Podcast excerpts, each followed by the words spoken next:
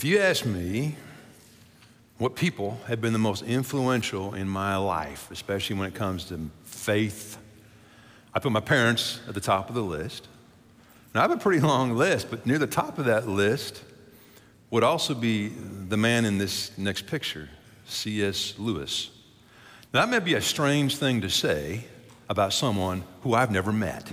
In fact, he died 4 years before I was ever born. Never met him, never met anyone who did know him personally, never been where he lived there in England. So why would I say I feel this closeness, even this relationship, this debt to someone that I have never met? Well, it's because I've read his words. His books have shaped and inspired me like few other things have besides the Bible. I mean, Mere Christianity, Screwtape Letters, The Great Divorce, The Lion, the Witch and the Wardrobe, The Last Battle. Those words make me feel like I know him, like he was talking to me. And in this series that we're in right now, I've said, you know, we find ourselves in God's world. And we've talked about why that is. We've talked about why, just logically, it's a logical assumption that there is a God and he's the reason that we're here. He's why we have life. He's why we have a moral sense. And we're in God's world, and we have a relationship with God, whether we acknowledge it or not. Whether we like it or not, we are in an inescapable relationship with God. And we've also said last week, it's essential that for any of our other relationships to be healthy, we have to get our relationship with God right. So I'm convinced that we see God's fingerprints all over this created world and in ourselves because we were made in God's image. But you can't be in a relationship very well with someone that you don't know. So if the most important relationship for us is our relationship with God, we need to get to know him and to understand the fullness of what God wants in that relationship with us. We have to read his words. He's talking to us. These are the inspired words of God. This is God's words talking to us.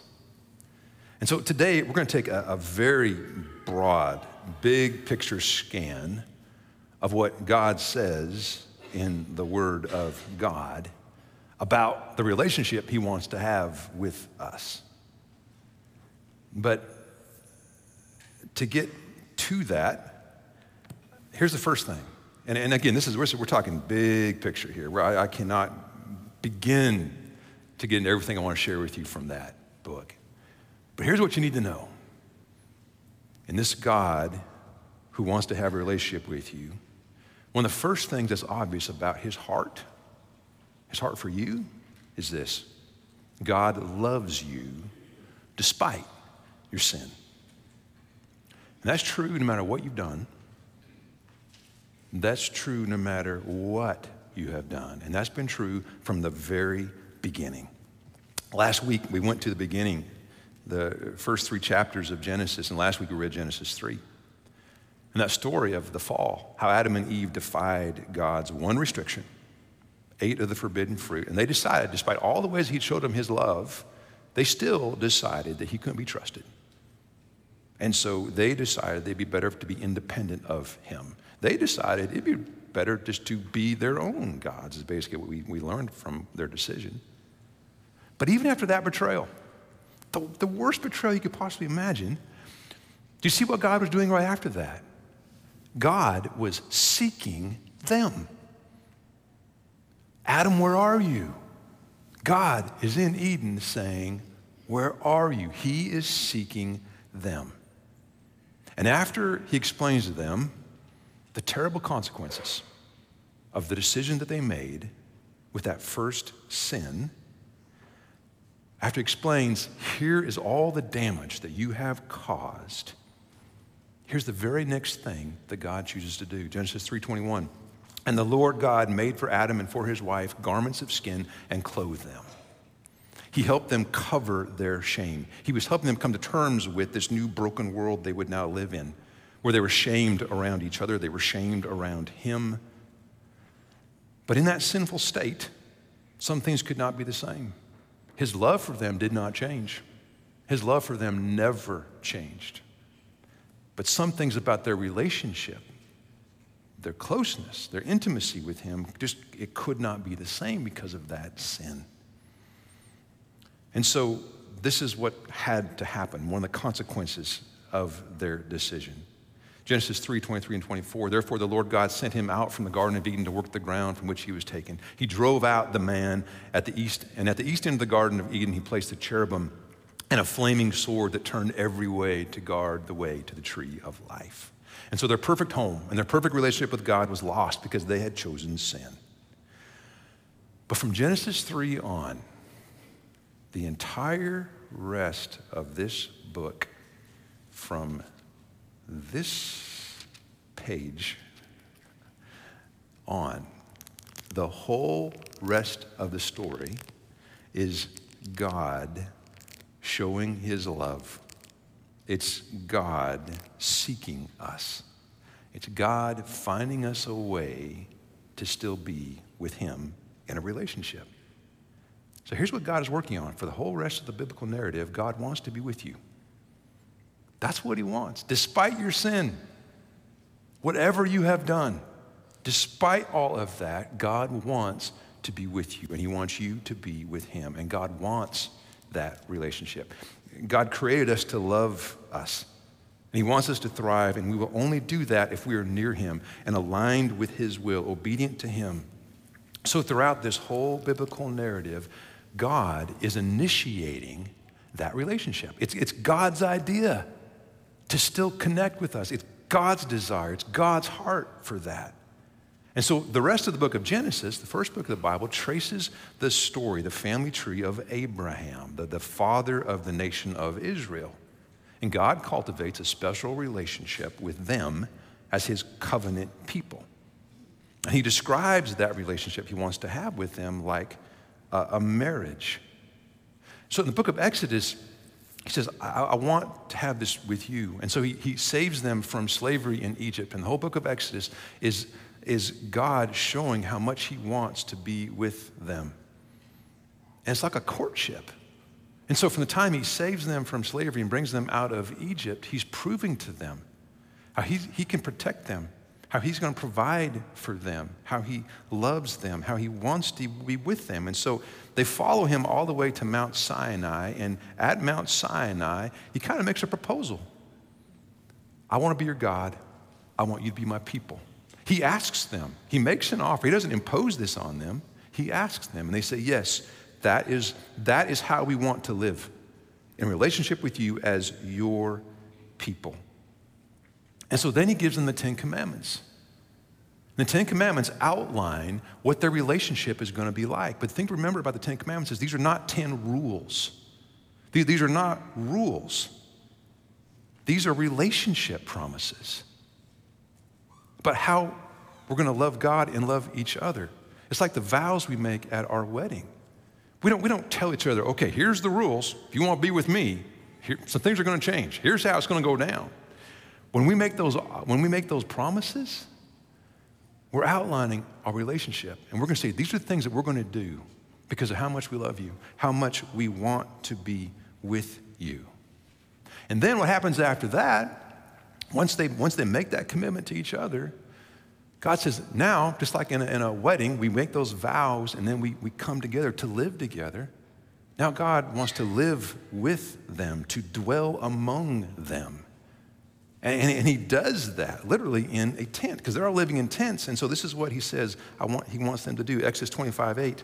Have the people of Israel build me a holy sanctuary so I can live among them. That sanctuary is called the tabernacle. Tabernacle is just a tent. Because his people were living like nomads in the desert, God also would live in a tent, just like they did. And he describes in Exodus, here's the layout of the Israelite camp. Here's where all the different tribes are going to be in orientation to the compass. And in the very middle of the camp, the very center, is the tabernacle. God wants to be dwelling with them in the very middle of their community. So Leviticus 26:11, I will live among you, and I will not despise you. I'll walk among you, I'll be your God, and you will be my people. And so God had that physical home with his people, first in a tent in the tabernacle, and then once they later settled down in the promised land and they had permanent homes, he also had the temple, still dwelling among them. And then, even better, he comes as Jesus. And in Jesus, we have God actually living among us in the most relatable form possible, as a fellow human. God expresses his desire to be among us in the most personable way possible, as by being one of us, suffering everything that we suffer.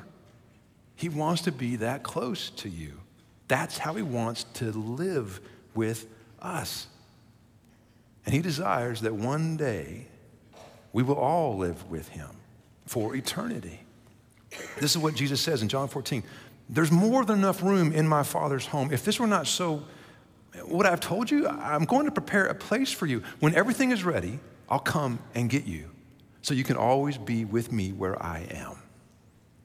And in the final book of the Bible, you go down to Revelation, John gives us a glimpse of what's going to happen at the end. Here it is. And what happens is this.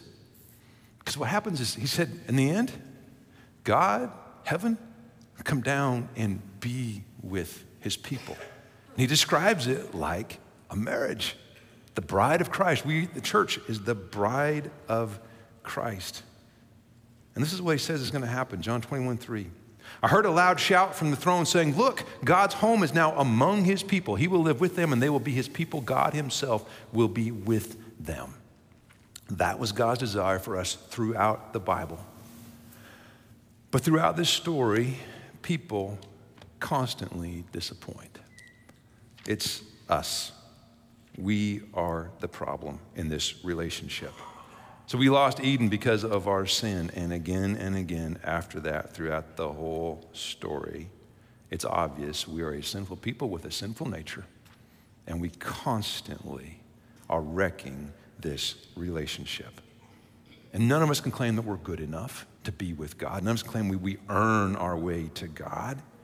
Adam and Eve showed us how much damage our sin causes, and we can never pay for all that damage. We can never do enough good. We can never argue that we deserve to be with a holy God based upon our holiness, our goodness. So what God ultimately decides he must do is he must provide a way back to him. And our problem throughout the whole story has been our sin. And so for us to ever dwell with him the way he wants, for us to ever get back to what we had with him in Eden, we somehow have to come up with a solution for our sin. But it's a debt that we've done damage we can never pay for, we can never make right. And so God decides he'll do what we cannot do. To get away back to him, he takes on our sin. Now, I don't have time this morning to explain how that whole plan works, the belief and the repentance and the baptism and salvation. We're talking at a 30,000-foot level today. But I do want to share with you just a few verses that talk about the assurance, the confidence that we can have that through Christ, we can indeed be forgiven. We can indeed have that relationship, that acceptance from God. Because remember, this was God's idea. We didn't come up with, okay, here's how we're going to save ourselves, so God, this is what we want you to do. This is all God's idea. The God who seeks us, the God who loves us despite our sins. This was his idea. But this is what he gives us. This is what the faithful God says you can be assured of if you have Christ. So Hebrews 9, starting verse 26. But he, Jesus, has appeared once for all at the culmination of the ages to do away with sin by the sacrifice of himself. Just as people are destined to die once and after that to face judgment, so Christ was sacrificed once to take away the sins of many. And he'll appear a second time not to bear sin, but to bring salvation to those who are waiting for him. And Paul says in Colossians 2, you were dead. You were dead. You were disconnected from God. You were so separated from God. Your future was nothing but death because of your sins and because of your sinful nature. You were not cut away from that. Then God made you alive with Christ, for he forgave all our sins.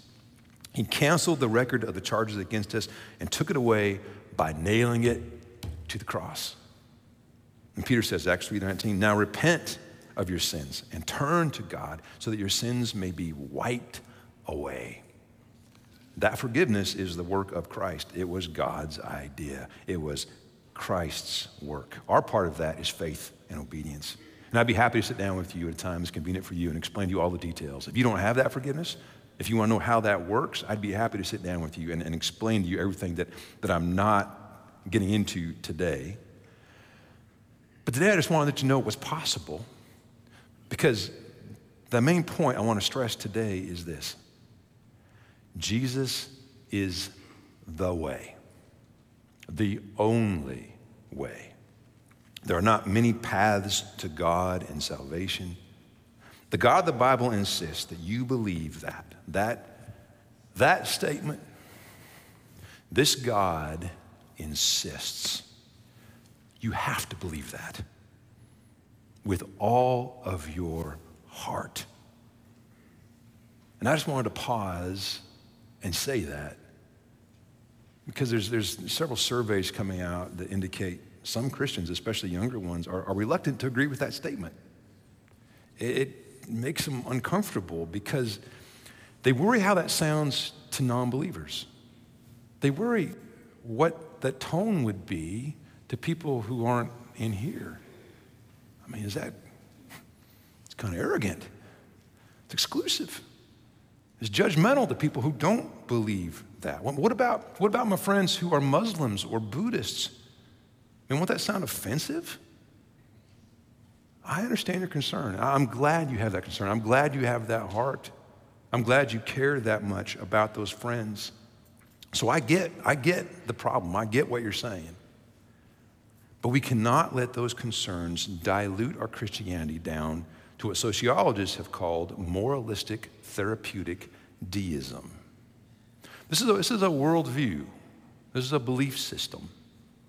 And basically what this says is, the main thing, the important thing is that just you're good people. That's the main thing. That's the moral aspect. And the point of life is to be happy and feel good about yourself. That's the therapeutic aspect. And there is a God. That's a deism.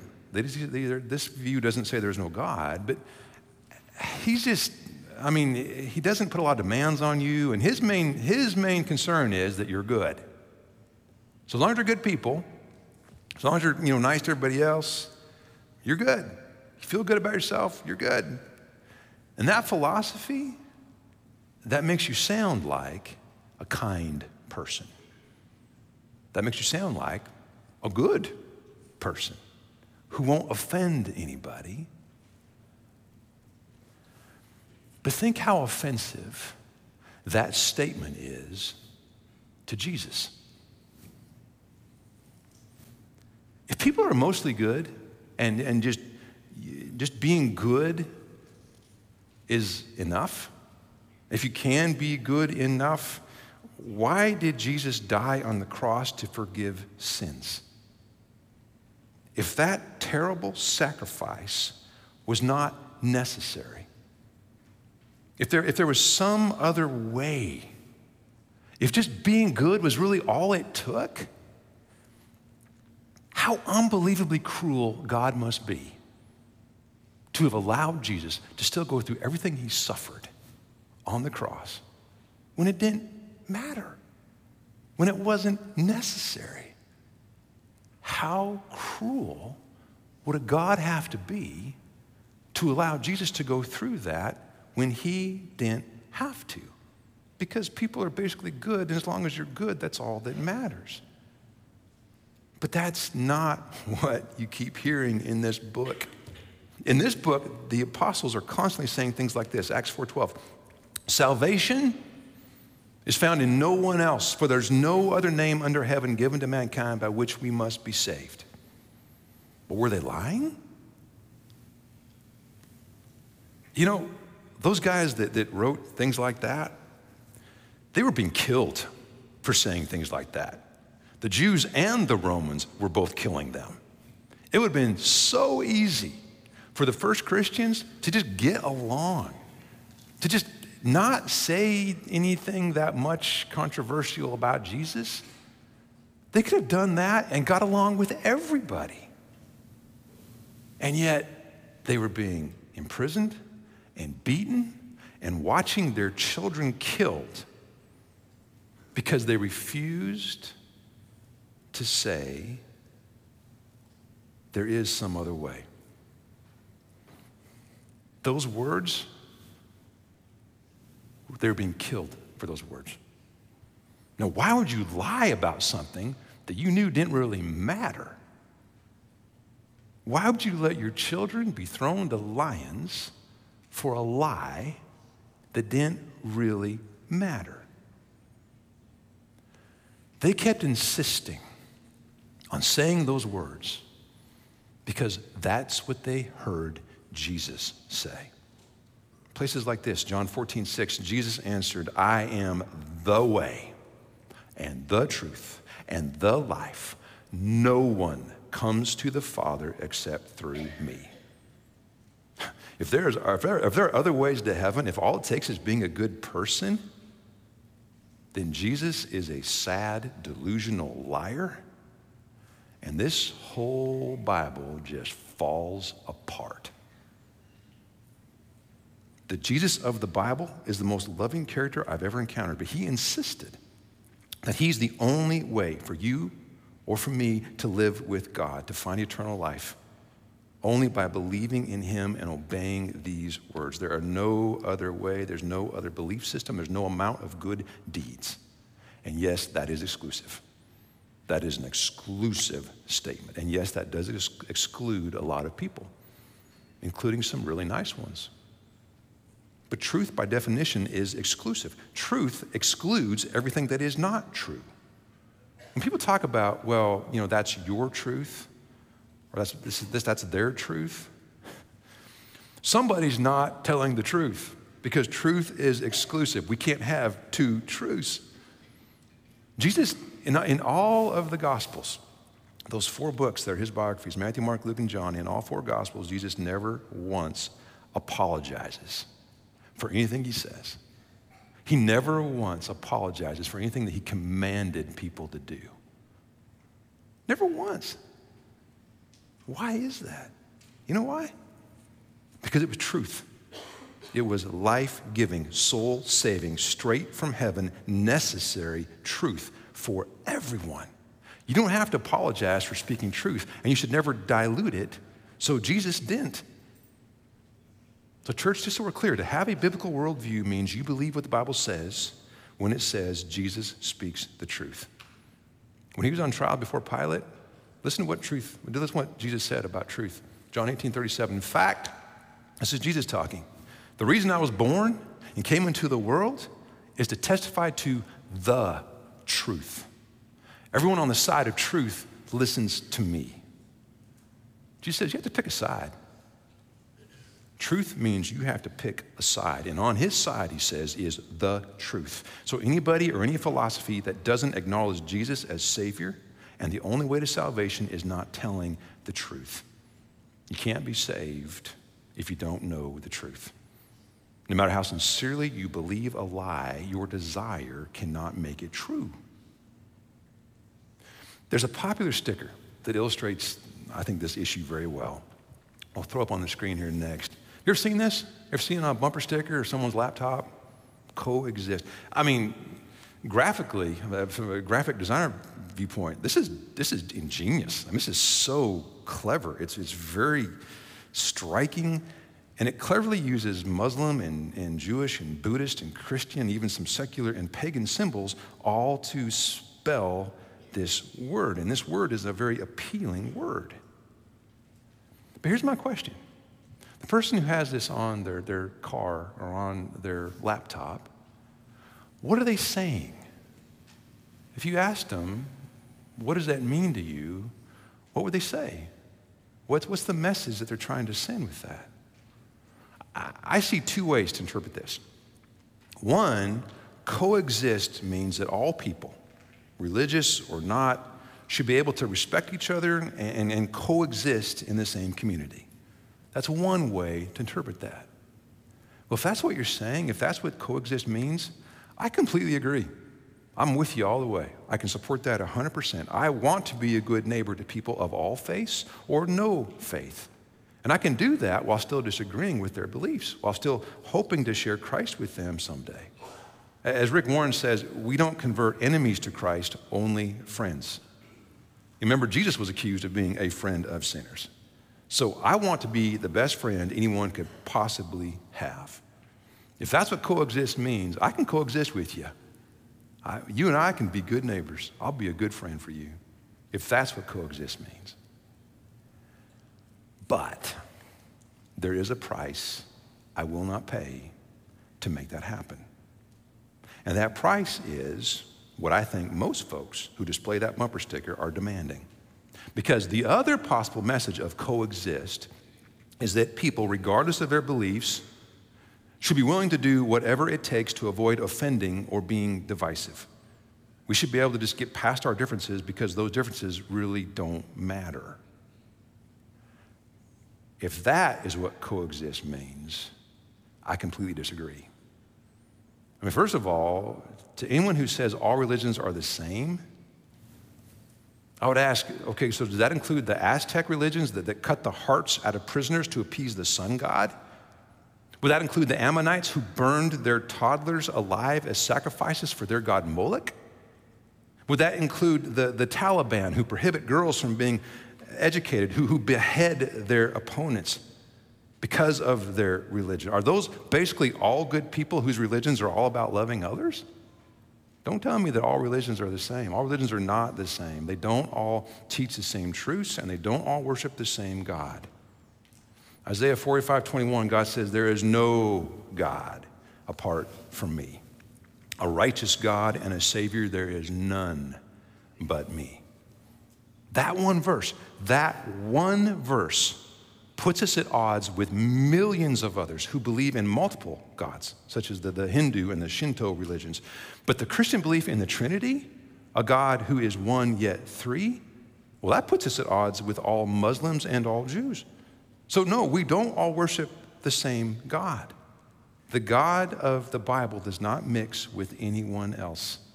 He claims to be the only Savior for us and the whole world.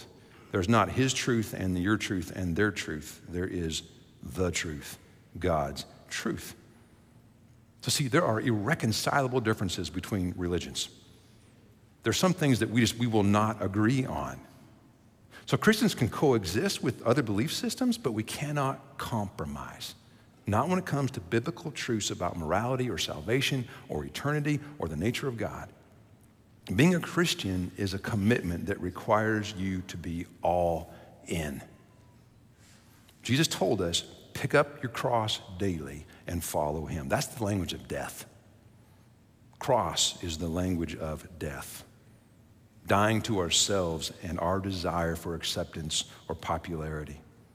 Of course, that should not be a surprise, because our Savior's love for us required an almost unfathomable commitment to be humbled down from the throne room of heaven down to human form, to suffer every temptation, just as we do, to endure the greatest injustice ever seen.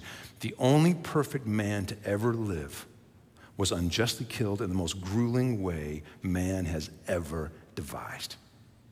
But that was the depth of his love for us. That was his commitment to save us from our sins so we could have a relationship with him, so he could dwell with us and we could dwell with him. So we can't forget that. We can't forget that word, relationship. This is all about our relationship with our God, and that relationship means life. So when we're tempted to compromise biblical teaching so that we can appear nice or kind or tolerant or open-minded, to do that is actually to be unfaithful. We're being unfaithful in our relationship to the God who's been so faithful to us. This is like a marriage. This is like a marriage. The church is the bride of Christ. That's how serious we are to take our devotion to Christ. So to endorse or assimilate non-Christian beliefs is not kindness or open-mindedness, but adultery, because we are in a relationship. And that's how it's always been for God's people. That's how we're always supposed to see our relationship with him. When the Israelites worshiped idols, God didn't just call it idolatry, he called it adultery. They were violating their covenant commitment to him, just as much as if they had been cheating on their husband or their wife. So he told them, Exodus 34:14, you must worship no other gods, for the Lord, whose very name is jealous, is a God who is jealous about his relationship with you. He's jealous because he loves you. He's jealous because he wants you. His jealousy wants us to be with him. And without him, we are destined for depravity and destruction. You must take your relationship with God and your obedience to him as seriously as you take your commitment to your husband or your wife. Because when we don't, James tells us what happens when we don't. You adulterers, don't you realize that friendship with the world makes you an enemy of God? I say it again, if you want to be a friend of the world, you make yourself an enemy of God. Do you think that the scriptures have no meaning? Do you think that this doesn't really matter? Do you think that some other belief is just as good as this one? Does it have no meaning? They say that God is passionate, that the spirit he has placed within us should be faithful to him.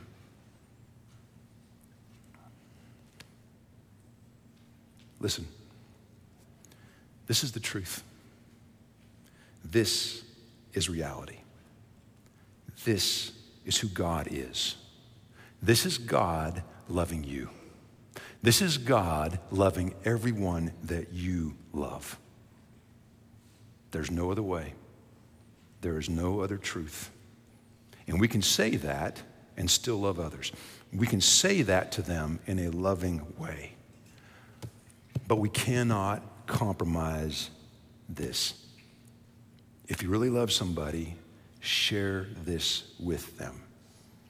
That is the most loving thing you can ever do. Thank you for being here. Let's stand and sing.